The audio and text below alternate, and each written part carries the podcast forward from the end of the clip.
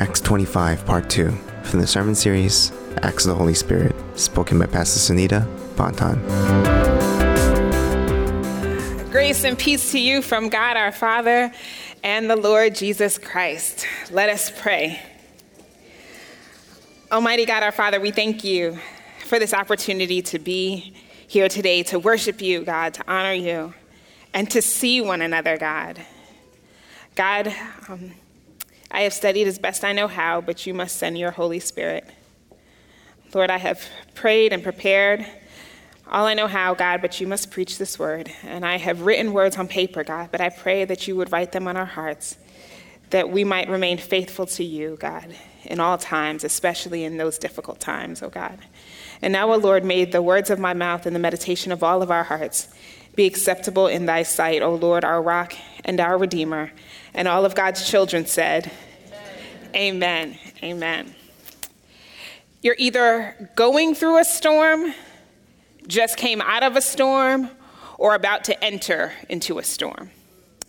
This is the advice that my father's, my friend's father used to give us when we were growing up.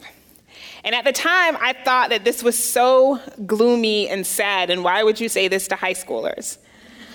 Um, but his point was that life was cyclical, and you could count on hard times coming your way at some point. And as I've lived a little bit longer, I realize that his words are true. You can count on challenges and difficult times to come your way. In fact, if you are a Christian, you should know by now that suffering is a part of the journey. It's what it means to follow Christ. As we've been seeing, it was part of the journey for Paul, and no doubt will be a part of our journeys as well. So if you're in a good place right now and things are going well, praise God. And I hope that you'll star these notes and, and pull them out when you need them, or maybe start practicing what we're going to talk about um, now so that you'll be prepared when life does take a turn. And for some of you, you may have had to press your way here today. You may have struggled to get here today. You may be waiting for God to speak to you. And so I do hope that today's message will encourage you. In many ways, today's sermon is part two from Pastor Peter's sermon last week. Last week, Pastor Peter talked about overcoming difficult challenges. Today, we're going to pick up with that and deal with how do we remain faithful in the midst of trying times, in the midst of difficulties. Today's passage that's been assigned a little bit long. It's Acts chapter 25, verses 23 through chapter 26, verse 32. So rather than read it in its entirety, I'm going to summarize the beginning and read remain, uh, the relevant portions throughout. So Paul is facing one of the most challenging times of his life. He's facing imminent death. He doesn't know when, but he knows it will come. The various trials that he's gone through before difficult people are prolonging the inevitable in many ways. Paul has nowhere to go. The Jews want Paul turned over to them, and they want the permission of Festus to give it to them. Paul was considered a traitor and an enemy of the Jews because he believed in the promised Messiah and he was preaching to the Gentiles. But Paul had previously appealed his case to Caesar under Felix Festus's predecessor. And so Festus has chosen to send Paul to Caesar, but he needs to send some charges along with Paul. And so he invites King Agrippa and Bernice, his sister, to be a part of the conversation trying to figure out what charges do they place against Paul as he moves on to Caesar. So Paul has to make his case again. But this time it's before King Agrippa and Bernice. No doubt, Paul is tired, he's frustrated, and he's scared. He's facing death. He's unsure of his fate. He's unsure of his own personal well being. Paul is in the midst of one of the most challenging times in his life. And yet, Paul does something that's seemingly re- uh, remarkable, but not entirely impossible. Paul remains faithful to God during this difficult time. So, how does he do it? How does Paul remain faithful to God during the most difficult season of his life? First, we need to talk about what faithfulness means. Think about it for a moment. We, we throw that word faithful around in church a lot. But what does it mean? We talk about God's faithfulness to us. The Bible says if we confess our sins, He, meaning God, is faithful and just to forgive us our sins and to cleanse us from all unrighteousness. The Bible says that He who calls is faithful and He will do it. It means that God is dedicated, dependable, and worthy of our trust. But faithfulness doesn't go just one way. God calls us to be faithful to Him. It's a two way street. It's not just to us from God. God requires our faithfulness as well. About Moses, it said he was called faithful in all God's household. It means that Moses was unchanging and thoroughly grounded in God. And that is what God requires from us steadfastness, unchanging, thoroughly grounded in Him. It means, regardless of the circumstances, we remain committed to God. In good times and bad times, our faith is unwavering and it is solid. And it is this, this type of faithfulness that we see here with Paul. Even though Paul had been wrongly accused, even though he's being held as a prisoner, even though he has no allies or friends around him, Paul remains faithful to God. At any point, he could have said what the Jews wanted to hear and they would have released him. Possibly he could have bribed Felix or, or done something else to win the favor, and Festus would have let him go. But that's not what Paul does. Paul remains committed to God, even in the face of growing hostility and persecution. Now, most of us will never, dare I say, none of us will ever find ourselves in a situation when we are on trial and facing death because we believe in Jesus Christ. Most likely, tests of our faithfulness to God will come in other ways. And the test is not only if we will proclaim the gospel of Jesus, but if we will remain committed to God and his commandments. You or someone you love has received a terrible medical diagnosis. Do you throw up your hands and declare that, that God doesn't love you anymore? Or do you run to God in prayer and speak promises of God's healing over your life? That God indeed is a healer, that he, by his power we are healed of all of our diseases. Or maybe you made it past the diagnosis, but you or your loved one's health seems to be declining. Do you walk away from God in despair and resentment? Or do you pray for endurance and seek God's wisdom and comfort as you desperately wait? Your marriage is rocky and your spouse has been staying out more and more. Do you take the opportunity to explore other options with people? Or do you remain committed to your marriage, praying for your marriage, and committing it to your spouse and to God? There's infighting at your job or, or in your family. Do you respond the way you want to respond in your flesh? Or do you seek forgiveness and reconciliation? Maybe you've hit a financial crisis that you did not expect. A lost job, an unexpected expense that is more than your savings can handle. Do you panic and curse God, or do you seek after God's wisdom and proclaim Him as your provider? Can you remain faithful to God during these times? How do we remain faithful to God when it gets rough?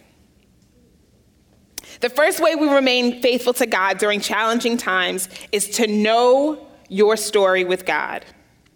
Know your story with God. If we look at Acts 26, verses 4 through 5, and then verses 9 through 18.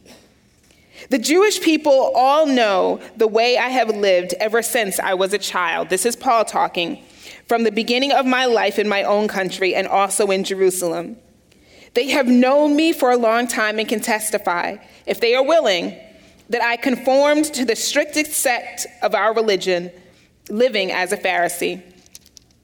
Verse 9 I too was convinced that I ought to do all that was possible to oppose the name of Jesus of Nazareth, and that is just what I did in Jerusalem. On the authority of the chief priests, I put many of the Lord's people in prison, and when they were put to death, I cast my vote against them.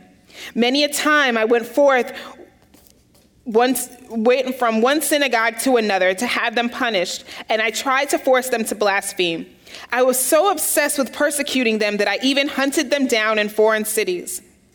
On one of these journeys, I was going to Damascus with the authority and commission of the chief priests. About noon, King Agrippa, as I was on the road, I saw a light from heaven, brighter than the sun, blazing around me and my companions. We all fell to the ground, and I heard a voice saying to me in Aramaic, Saul, Saul, why do you persecute me? It is hard for you to kick against the goads. Then I asked, Who are you, Lord? I am Jesus, who you are persecuting, the Lord replied. Now get up and stand on your feet. I have appeared to you to appoint you as a servant and as a witness of what you have seen and will see of me.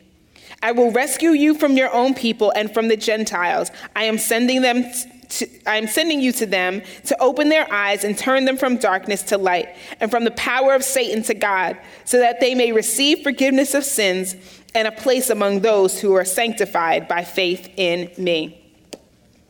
Paul is not defending himself before charges, but rather offering his apologia, his personal testimony for a life as a Christian. Now, maybe you've heard that term before apologetics. It's explaining why you believe what you believe and defending it. Paul is telling his testimony to Agrippa, Bernice, Festus, and anyone else who will listen. Paul is facing death because of his faith in God, and yet here he is repeating the story about he, how he even came to faith in God. And Paul is not just sharing about some abstract thoughts or, or even an intellectual account. Rather, Paul is describing what God has done for him personally. Paul is completely honest about who he was. He says he was a zealot, but his zeal was misplaced. He was a killer and a torturer. He recounts how he used to kill Christians. He's talking about the condition he was in before he met Christ. He's talking about a need for God before he even knew that he needed God. But then he describes his Damascus Road experience.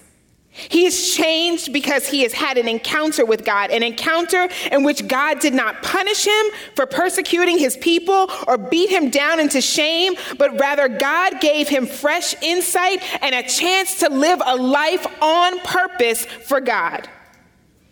When Paul speaks, he's recounting what God has done for him. He speaks inside of his intimate knowledge of God. And inside of Paul's story is faith and hatred and fear, but then encounter and love and calling and hope.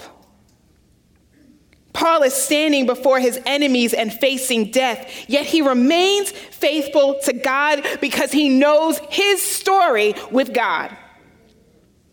Can we do the same? I know God has done something for everyone in this room. You've been in a dangerous situation that could have led to physical harm or death, but God protected you. You've been sick with some illness before, something even minor like the flu that others didn't get saved from, but God healed you. You slept around, but God saved you from HIV. You fell asleep at the wheel, but you still made it home. Relationships that you thought would never be fixed are, are starting to come around. What is inside of your story with God? What does your testimony contain? Because when we can remember God and what God has done for us and lift God up in the midst of crisis and difficulties, we are participating in an act of resistance. We are firmly and intentionally resisting the pull of the enemy to take grip of us into despair and unbelief and resentment and bitterness. We are declaring that we will remain faithful to God no matter what we are strengthening ourselves. When we remember our story, we gain eyes of faith based on the stories of the past so that we can remain secure in our present with hope for our future. God is a God of, of the past and the present and the future. He's the everlasting God. We gain encouragement to move forward when we remember what God has done for us. I believe that Paul repeated his story so many times, not just for the sake of his hearers, but also for himself. He is strengthened when he remembers what God has done for him. God is not random. God did not leave him. God is faithful to him. God has a plan and a purpose for him. How does he know it? Because he can go back and see what God has done for him in the past. The Bible says that we overcome by the blood of the Lamb and by the word of our testimony. We are made stronger when we remember what God has done for us. Now, if you just did a quick Google search of the NIV version of the Bible, you would see that the word remember appears 231 times in the Bible. Now, some of those times are the Bible saying that God remembered us. But many times in the Bible, God is instructing us to remember Him. In Deuteronomy chapter 5, verse 15, he says this Remember that you were slaves in Egypt, and that the Lord your God brought you out of there with a mighty hand and an outstretched arm. In 1 Chronicles 16 12, he says, Remember the wonders he has done his miracles, and the judgments he pronounced. In Matthew 16 9, Jesus says this Do you still not understand? Don't you remember the five loaves for the 5,000 and how many basketfuls you gathered? And then again in Mark 8, verse 18, Jesus says, Do you have eyes but fail to see, and ears but fail to hear? And don't you remember? Interestingly, most of the time that God is calling us to remember, he, he pairs it with the command do not fear. Being faithful is not about bravery, it's about remembering God and God's faithfulness to us. God is calling us to know our story with Him, to remember it, because when we remember what God has done for us in the past, it strengthens us to be faithful to God during difficult seasons in the present. So, the first thing we have to do, we have to know our story with God. And the second thing is, we have to know God's story throughout history.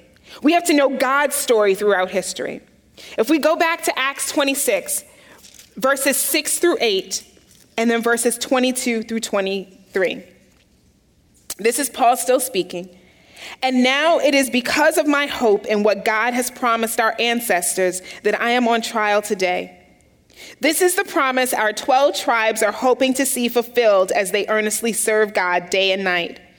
King Agrippa, it is because of this hope these Jews are accusing me. Why should any of you consider it incredible that God raises the dead? And then verses 22 and 23. But God has helped me to this very day.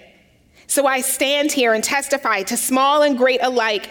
I am saying nothing beyond what the prophets and Moses would, said would happen that the Messiah would suffer, and as the first to rise from the dead, would bring the message of light to his own people and to the Gentiles. Paul is saying that the reason he is on trial is because of the hope and faith he had as a Jew, but now that he understands is found in Jesus Christ. Paul says that the hope that the Jews maintained was realized in the resurrection of Jesus Christ. Paul argues that since Moses and the prophets, the scriptures have been telling them about a Messiah who would suffer, but also would rise from the dead. They had prayed for this Messiah day and night for him to come. So why now don't they believe? In this moment, where Paul is on trial yet again, he understands that he must press not also into the depth of his experience with God, but also God's experience over time with humanity. And it's in the fulfillment of Jesus Christ that we see that. Christianity is not just about what God has done for me personally, what God has done for you personally. It is about who God is and God's character over time. We understand that when we know the history of God throughout time. Paul knew the Jewish faith. He knew what we would now call the Old Testament. He knew the promises of the prophets that a Messiah would come. And it's that, that's history. And it's that history that convinces him of God's faithfulness. Exactly what God had promised through the prophets that a Messiah would come, did come. And his name is Jesus. We have to know the Bible. We have to know the character and history of God. Now, I'm not saying that you have to memorize the entire Bible. But what I'm hoping you will understand is that you will never learn to trust God until you know who God is. If you don't know who He is and how He works, you'll never come to full faith and trust in Him. We learn the character of God not just through our own experience, but through the experiences of others found in the Bible. Now, if you grew up in church, you might remember the Bible stories you learned as a little child. But they weren't just fun activities, some way to pass the time away. They were to form you and to teach you about the character of God. One of my favorite stories growing up in childhood is Jesus calming the stormy sea in Mark 4. It was so dramatic to me. Jesus is with his disciples on the sea in a boat. A storm picks up, and the boat is rocking and shaking, and it's taking in water, and the disciples are scared. And where is Jesus? Sleeping. Fast asleep in the bottom of the boat. And I imagine that when the disciples came and woke him up, that Jesus is kind of like yawning and, and stretching his arms. And the disciples are saying to him, Teacher, don't you care if we drown? And Jesus gets up and he says three words Peace, be still. That's it and the storm dies down. I think of that story and I think of the awesomeness of God, a reminder that God is always in control. Even the wind and the waves have to obey him. He's the Messiah. But a personal reminder is that when I feel like I'm being tossed around by the storms of life and, and water seems to be overtaking me, that Jesus is always present with me, even if it seems like he's sleeping. And that when he gets up, and he just says three simple words peace, be still, that the chaos in my life will calm down. We have to know the history so that we can say, even if I've never been through this before, I know that God will be with me because I've seen Him do it in my Bible. I've seen him do it in my book of faith. The book of the Bible is a book of faith formation.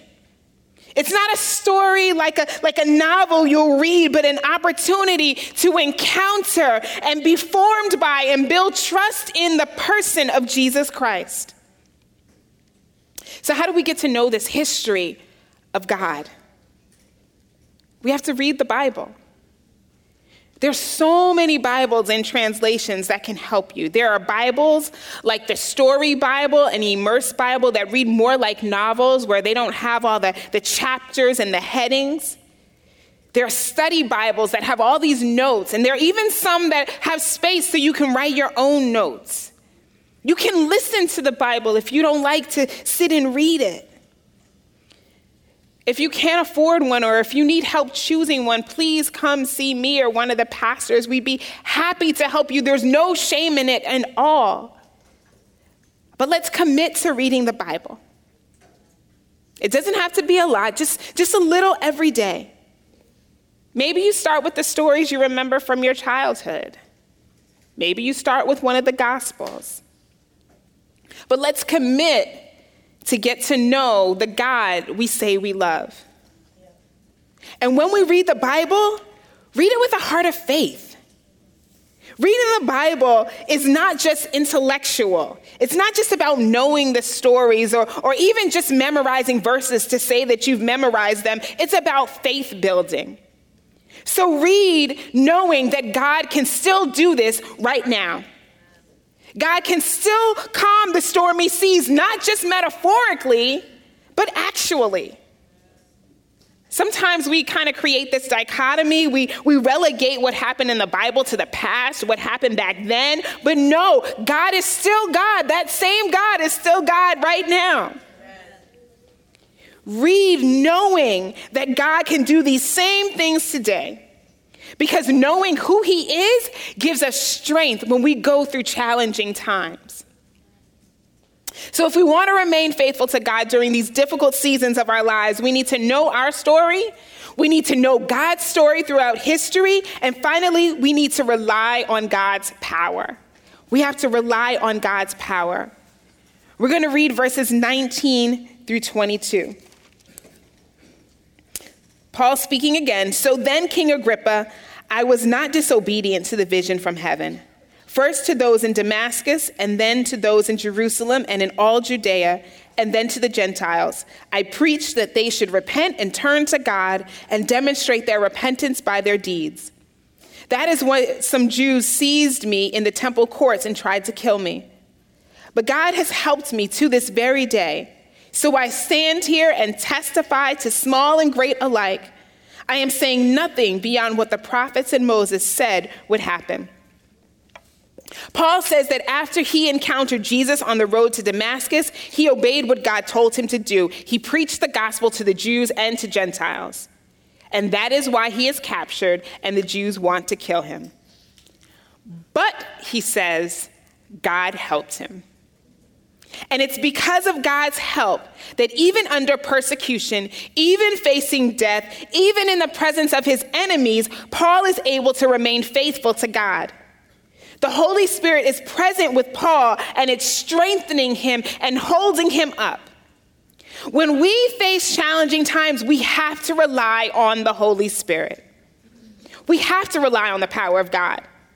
To rely means to depend upon and, and to trust fully. To rely on the Holy Spirit is to trust that God is present and active in our lives. It is to trust that God's power is at work inside of you. It is to trust that God will lead you where He wants you to go and He will equip you to do exactly what He's calling you to do.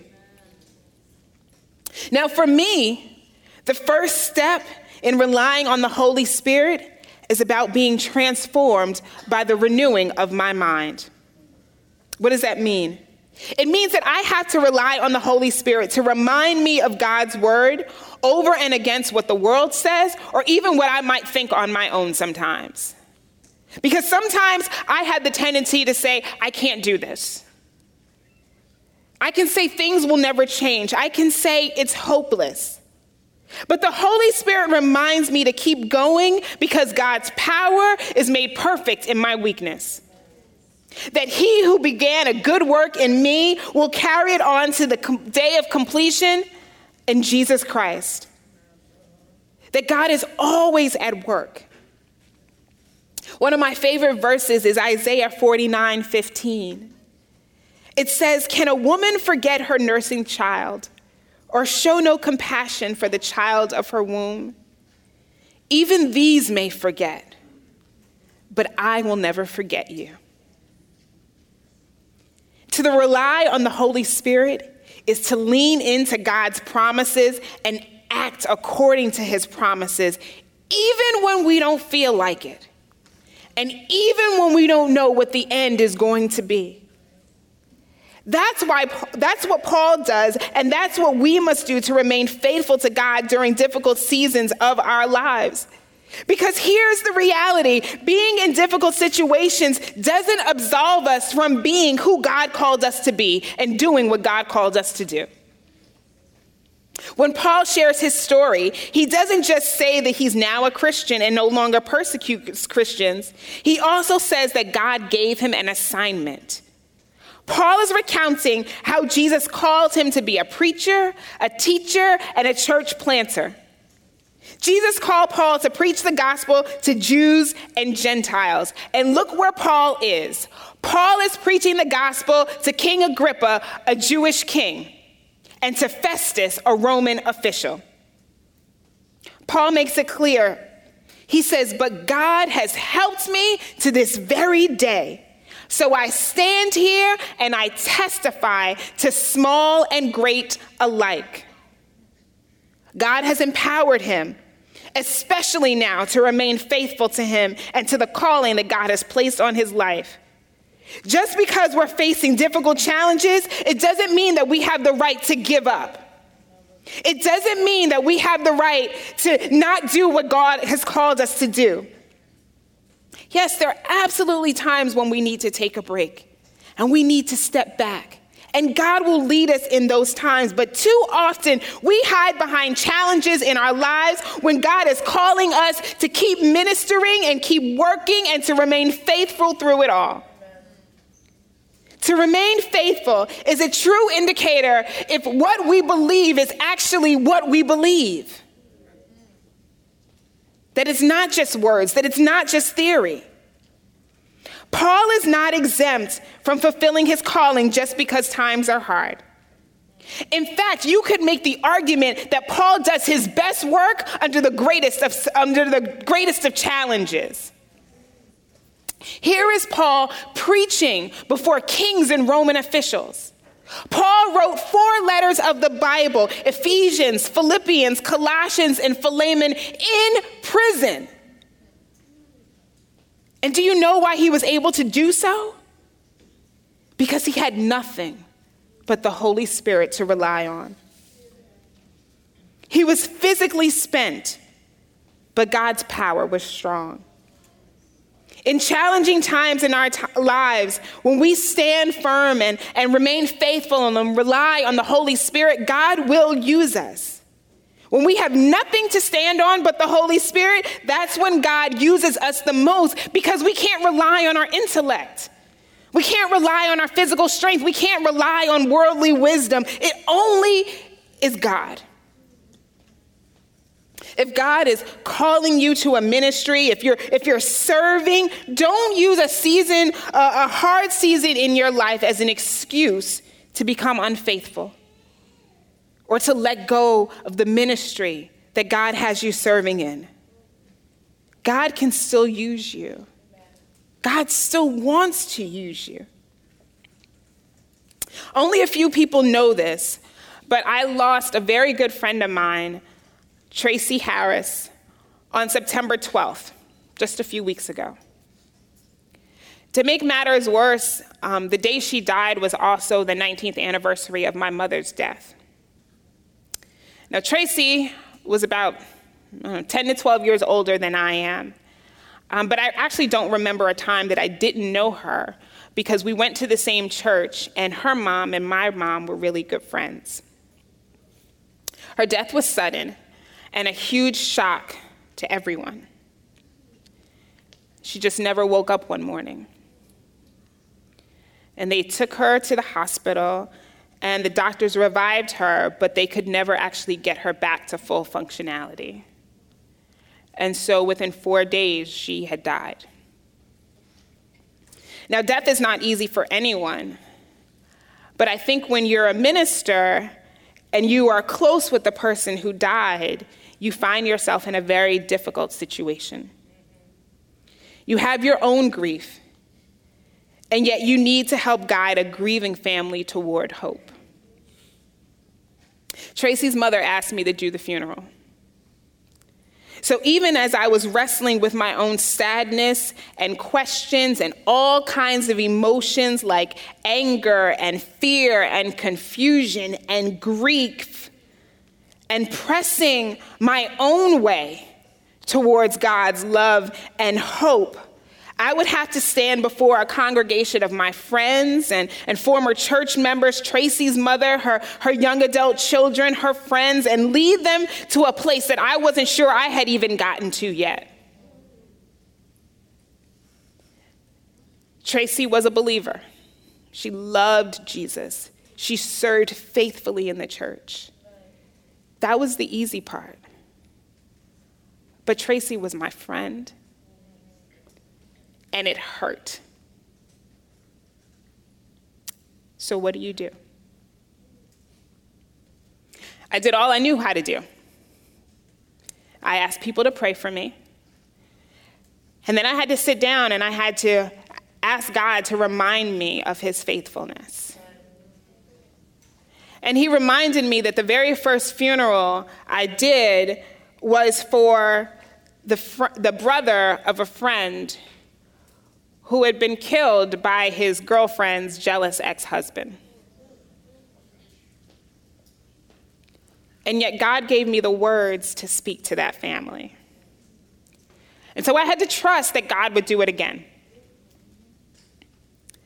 I had read about God's presence in the Bible, and I had experienced it in my own life.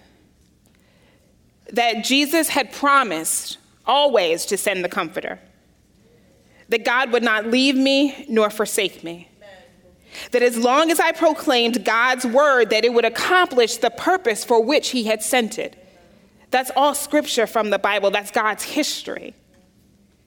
And in those moments, I really had no option but to rely on the Holy Spirit.